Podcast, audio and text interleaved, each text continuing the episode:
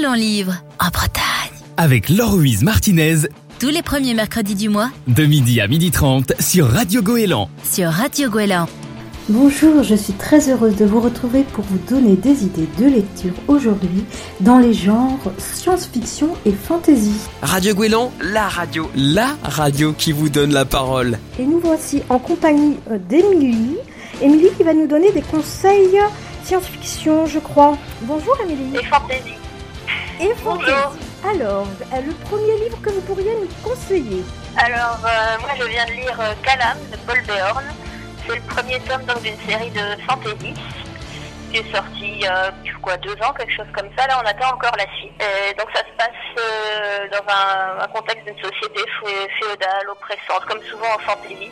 Mais là, il y a pas mal de points sur lesquels c'est beaucoup plus original par la suite. D'accord. Ce livre, c'est le premier tome. Il y en a combien, vous savez? Non, je ne sais pas combien sont prévus. D'accord.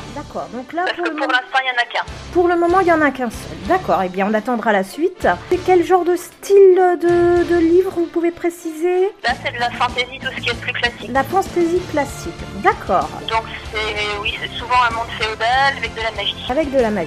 Aux amateurs de magie, vous avez déjà un livre pour vous. Alors, peut-être un deuxième livre?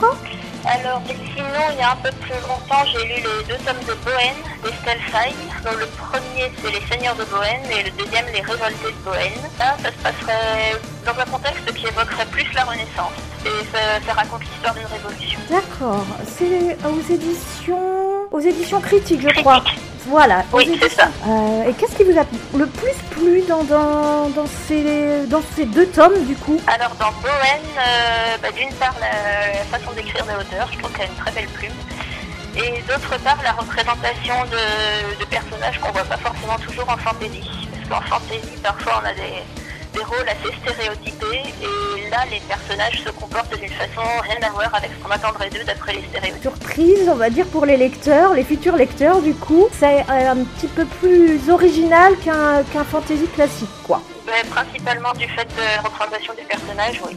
D'accord, merci. Est-ce que vous auriez un autre livre à nous proposer? Alors sinon, un moins récent, mais c'est un classique, ce serait Des milliards de tapis de cheveux d'Andrea Seichbar. Alors ce coup-ci, c'est de la science-fiction, paru dans les années 90, je crois, mais ça vaut toujours le coup de le lire. D'accord. C'est de la science-fiction, c'est aux éditions Atalante, il me semble. Atalante. Oui, qu'est-ce que j'ai dit, moi? Atalante, pardon. Oui, bien sûr, les éditions Atalante, je reprécise. Donc là, c'est de la science-fiction pure aussi? Oui, là, c'est de la science-fiction, encore que le premier chapitre, on a l'impression qu'on va partir sur de la fantasy, mais au fur et à mesure des chapitres, on change de point de vue et on s'aperçoit de plus en plus qu'on a une histoire qui se passe à l'échelle d'une galaxie entière. Merci beaucoup. Est-ce que vous aviez un coup de cœur à nous partager ou un autre livre? On a encore un petit peu de temps, donc si vous voulez, je vous laisse carte libre pour un autre livre. Sinon, j'ai beaucoup aimé aussi Enchantement d'Orson Scott Card. Il y a quelques années aussi, pas mal, 20 ans je crois. Mais c'est une reprise du conte de La Belle au bois dormant. Et c'est vraiment agréable à lire. Il y a plein de péripéties, on s'ennuie pas. Il y a des moments drôles, des moments romantiques. Le seul petit bémol peut-être, ça serait que la féminité n'est pas toujours vue d'un point de vue très progressif. Mais ça vaut pas le coup de se priver de la lecture pour autant. D'accord. Et donc, Enchantement, vous nous avez dit, ça vient de quel conte? La Belle au bois dormant. La Belle au bois dormant. Donc, ceux qui ont aimé La Belle au bois dormant, logiquement, vont aimer Enchantement. Voilà. D'accord. Eh bien, je vous remercie beaucoup, Émilie, et peut-être à une autre fois sur la radio. Au revoir. Merci. Au revoir.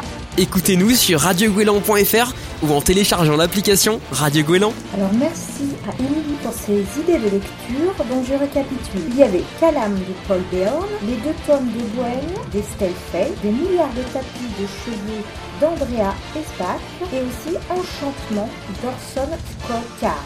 Pour ma part, je vais vous proposer Les Chronolithes de Robert Charles Wilson, des éditions Des Noël.